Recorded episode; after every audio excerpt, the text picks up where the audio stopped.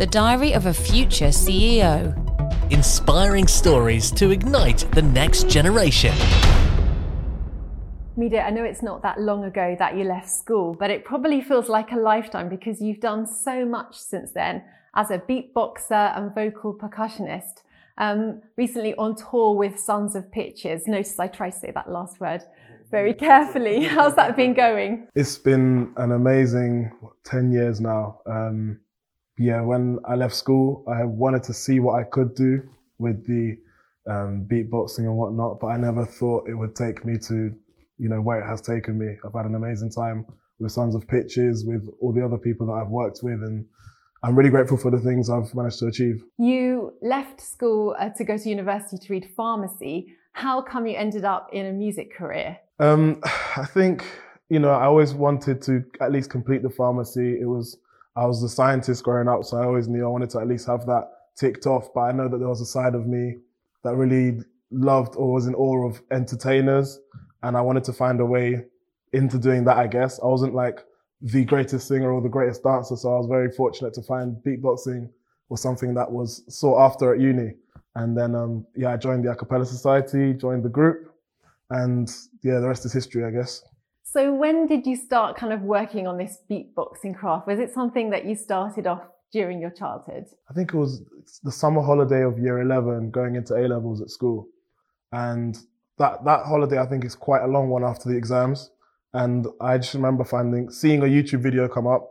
Someone was beatboxing and I wanted to know how to do it. So I just typed in how to do what this guy's doing. And um, I spent all of that summer up till 3 a.m. every night, um, disturbing my mum's peace. And um, then I think I tried again another another school holiday, and then entered a couple of talent shows at school, which went better than I thought. And then I decided, yeah, I'm going to try and see where this see where this takes me. Midé, you mentioned talent competitions at school there, but since you left school, you've also taken part in like national competitions. The most notable one is probably the Naked Choir we did in 2015 with Gareth Malone, um, we being Sons of Pitches. And that was at a point where we'd done it for a couple of years. It was going okay, we were doing well on YouTube, but we didn't know if there was a longer term thing. So we kind of did that as a last chance saloon to see if we could take it a bit further. Three of the guys, I think, were even had even started work because they're a bit older than me. They'd started their jobs, but they were living together in Birmingham so that we could all carry this on. And yeah, that show was amazing. It, we were obviously lucky enough to win that and it gave us the exposure to kind of seek, you know, management, an agent, a fan base. And from then on, we were, yeah, we were able to tour and we've been touring since. It's been amazing. Midé, you have thousands of followers and millions of likes on TikTok. Your profile says God and music. Is that a fair reflection of what's important in your life? Yeah, definitely. I think um, in terms of just, I guess, my time here on this planet, I feel like my purpose is slowly become to, I've, i kind of just want to make people happy with whatever I'm doing. So with music, it's a lot of the time it's a lot less for myself and I try and make things that will be enjoyed by people, whether it's the beatboxing, whether it's production on TikTok or whatever. And I am every day very grateful to God. I believe in God. I'm a Christian. I'm grateful to God that this has all fallen in place because the plans I had for my life when I was about 16 couldn't have been more different to where I've ended up. And I've ended up in a much better place than I think I would have had I not kind of trusted in Him and tried to live a good life. What would those plans have been if you hadn't followed that different path? Originally, I wanted to A, try and become a footballer, B, try and become a sprinter, C, become a doctor. And I was set on all of those things. And when it felt like they weren't coming to pass, I was getting very down and thinking, what am I actually going to become? Am I just going to kind of fall under the radar? No one really know who I am. And um, just do something or other at uni. But then I didn't, I didn't even know about pharmacy being a degree until um, results day of A levels. My mum just said it in passing. She was ironing. I tried calling up med schools. They'd all turned me down. And I said, okay, why not? And only because I chose the University of Birmingham was I able to go to that a cappella society where I found the Sons um, and where I was able to balance the time of being, you know, working through pharmacy, which I don't think I would have been able to do if I was actually doing medicine.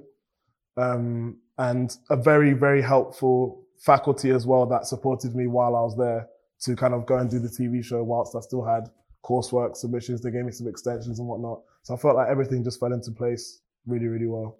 You mentioned there about when you were 16, you know, not really knowing who you were. And I think something that really stands out to me about you is even when I watch you on TikTok and you're really funny, um, is that you seem to be really, you, lots of people talk about like trying to find their authentic self, but you seem to have really figured that out.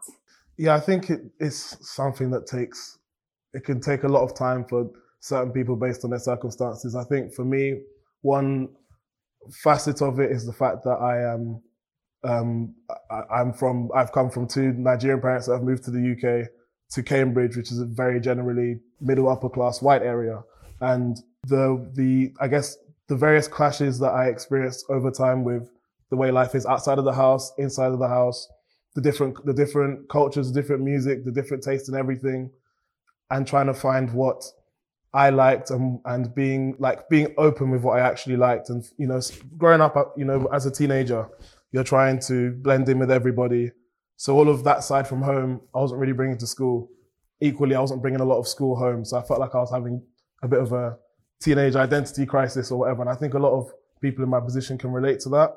And then when I became a lot more, I guess, confident in the fact that, yes, I've, you know, I've grown up in Cambridge and I'm grateful for all of these things. And I've also grown up in a Nigerian household and I'm grateful for all these things. And I'm happy to bring them, you know, bring them together and let everyone see the genuine me. I'm kind of done trying to keep up appearances here and there and just, you know, be open that I'm a Nigerian in Cambridge and this is, this is me. This is my experience. This is my life. And that comes across in kind of everything about you that I see. Um, so what would you say to those young people that are watching this now and they are those people you know, feeling like you did when you were 16, maybe not too sure who they are, trying to work out their identity, be their authentic self. Or what does that really mean? Is it just a kind of phrase that's been overused? What would you say to them from what you've learned? Yeah, I would say firstly that it does, it does get easier, I think. And I believe for everyone, there are opportunities for you to show everyone who you actually are. I think school inevitably gives that pressure as teenagers but you shouldn't think that there's like no hope that you're just going to be stuck in this. I'm like this here. I'm like this here. And I think, I mean, whether it's university or wherever you end up, as people generally grow up, I think everyone's a bit more accepting of difference, at least ideally. So, and especially in the kind of world we're in now, I think people are also just more accepting of that. So I wouldn't necessarily worry. I think do everything you can to embrace who you genuinely are. And as long as you're genuine, then everything you do or you put your time into won't feel as tasking. It won't feel as stressful. It won't feel as, you know, you won't overthink things if you just be yourself. I want to talk a bit more about your beatboxing now. Now, I have two kids and they're always asking Alexa to beatbox and trying to practice and it brings such joy and, fun to the family. Um, I know that you've done workshops around the world with young people. How easy is it really to, to teach beatboxing and um, inspire young people to give it a go? Yeah, the beatbox workshops, wherever we've done them or the a cappella ones have all been incredible. They, and around the world, around demographics, ages, everything. It's always different, but the one thing that we do recognize is that music is is the same everywhere. An understanding of music is the same everywhere. So, um, you know, we've we've been to Hong Kong with the group and done workshops there. We've been to Switzerland, where well, in Switzerland the English was pretty good, but in Hong Kong there were some schools we went to where no one spoke a word of English. Um, last year we even went to Thailand, did the same thing. No one spoke much English at all. However, you know, singing stuff to people and they're able to sing it back and comprehend that. And music is its own language, really. So it makes it very fun for people that feel like they are maybe distanced from like Western society. They feel like there's a barrier to it. I think music can break those kind of barriers. And does it? Yeah, yeah, I think it does. I think beatbox in particular does because I think um, you can ask. I mean, you can ask the other guys. They'd probably say the same. That there's often a stigma attached to singing for a lot of young people. They feel like they have to do it privately. So some people it's a bit lame. Whereas beatboxing, because it's not all that mainstream, I think it still surprises a lot of young people. Um, I've noticed particularly with young boys who don't want to sing at all, but they hear beatboxing and go, wait, you know, they were trying to be cool a minute ago and now they're, they're in shock that someone's making these kind of noises and that gets them in and they're usually quite attentive and receptive to it. That's so interesting because when I was at school, you know, we sung all the hymns in, in um, assemblies like every single day and you were just brought up singing and it was a really, it was a part of your kind of culture and your, your life growing up. So you didn't really think singing wasn't like cool, but now kids don't really sing that much in school. Um, and so when they do, I guess it, maybe it's when they're dragged along to an event where they have to sing, but it's not necessarily from their own kind of soul. Yeah, yeah, yeah, exactly. I feel like there's the desire to, you know, sing in like a choir and things like that is maybe dwindling a little bit. Um, but yeah, I think what in this a cappella setting where there's beatbox involved as well, I think it's kind of bringing a bit few more people on side. I was reading about you um, developing your music production and kind of developing a new music genre, kind of Afro gospel. Tell me about that. Yeah, so I, I kind of wanted to see where, you know, my passion for music would take me. Like I said, God and music. So I wanted to find a way, I guess, to give back to that side of my life. Um, I never really wanted to be singing or performing or rapping about the typical things that, you know, some people rap, sing or rap about. And I wanted to keep it at least lighthearted and ideally you know, showing my gratitude for where I am up to right now. So I, yeah, I did end up producing and releasing one song. I haven't, re- I have so many on the back burner that I've never actually released, but there was one that I managed to decide, you know, I'm just going to do it and I'm just going to see how it goes. And it, it kind of did all right. So I enjoyed doing that. And I'm hopefully in this next few months working alongside some other um, Christian artists, artists in general, just to try and make some more, at least feel good music. Midé, you're a really creative person. And I always think that to become a creative person during your childhood, you need to have been exposed to opportunities to be creative, you know, while your brain's developing.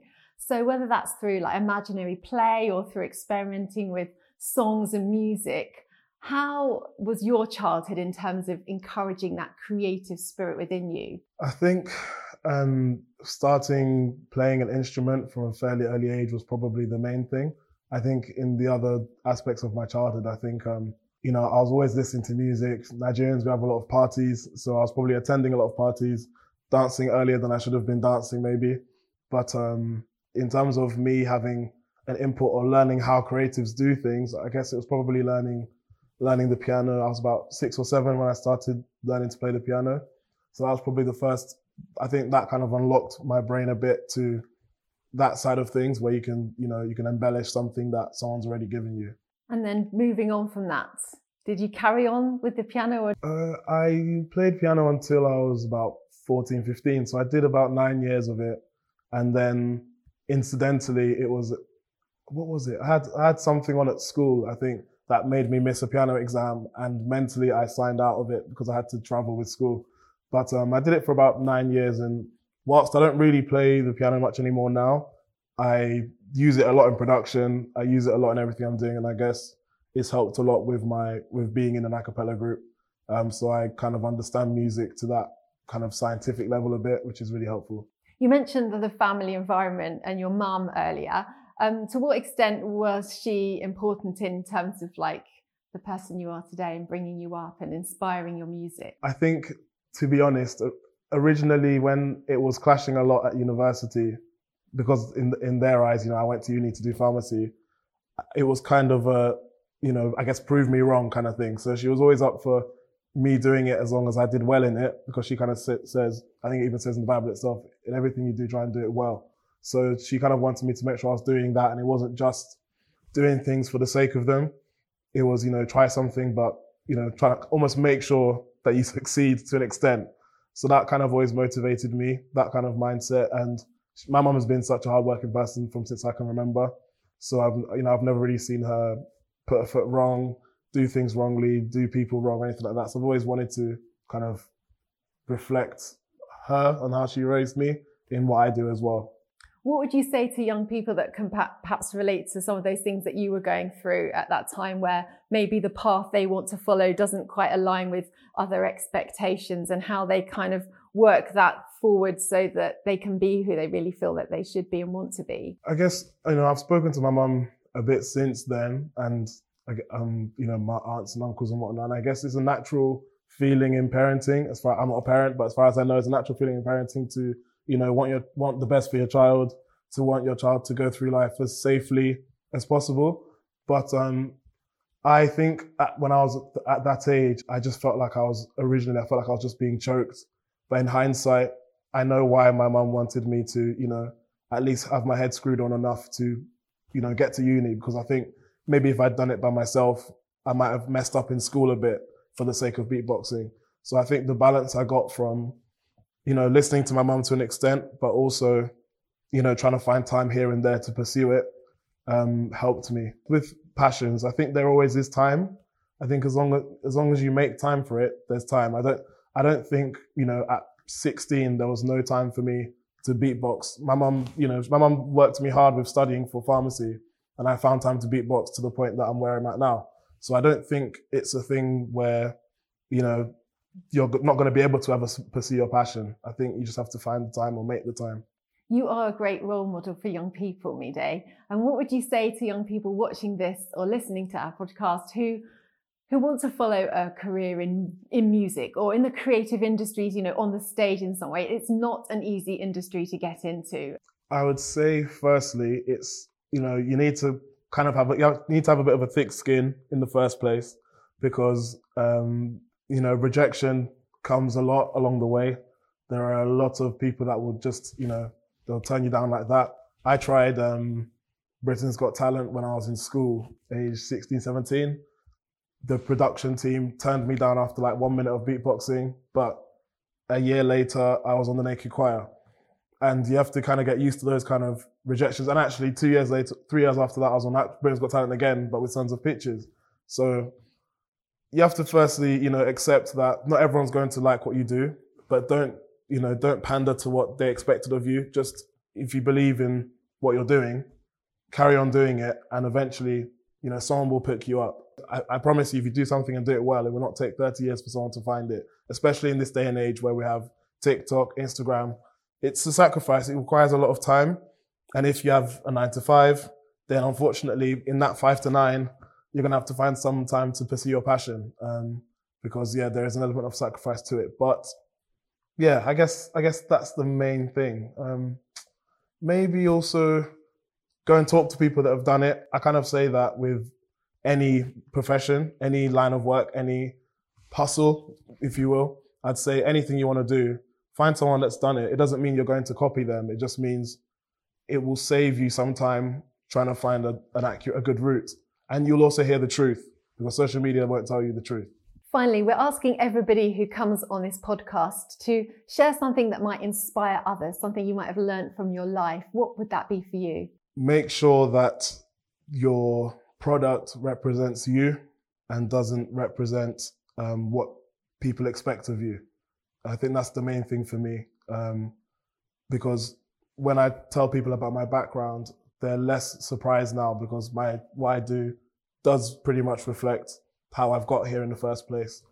And as long as you do that, I think, you know, you'll develop, you'll grow a fan base that enjoys you and you'll also just enjoy what you do more. Can we finish off with some beatboxing then?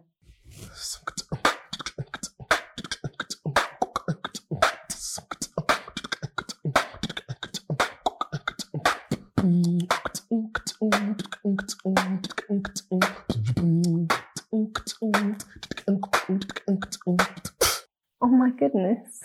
Thank you. You're welcome. No worries. No worries. Thank you.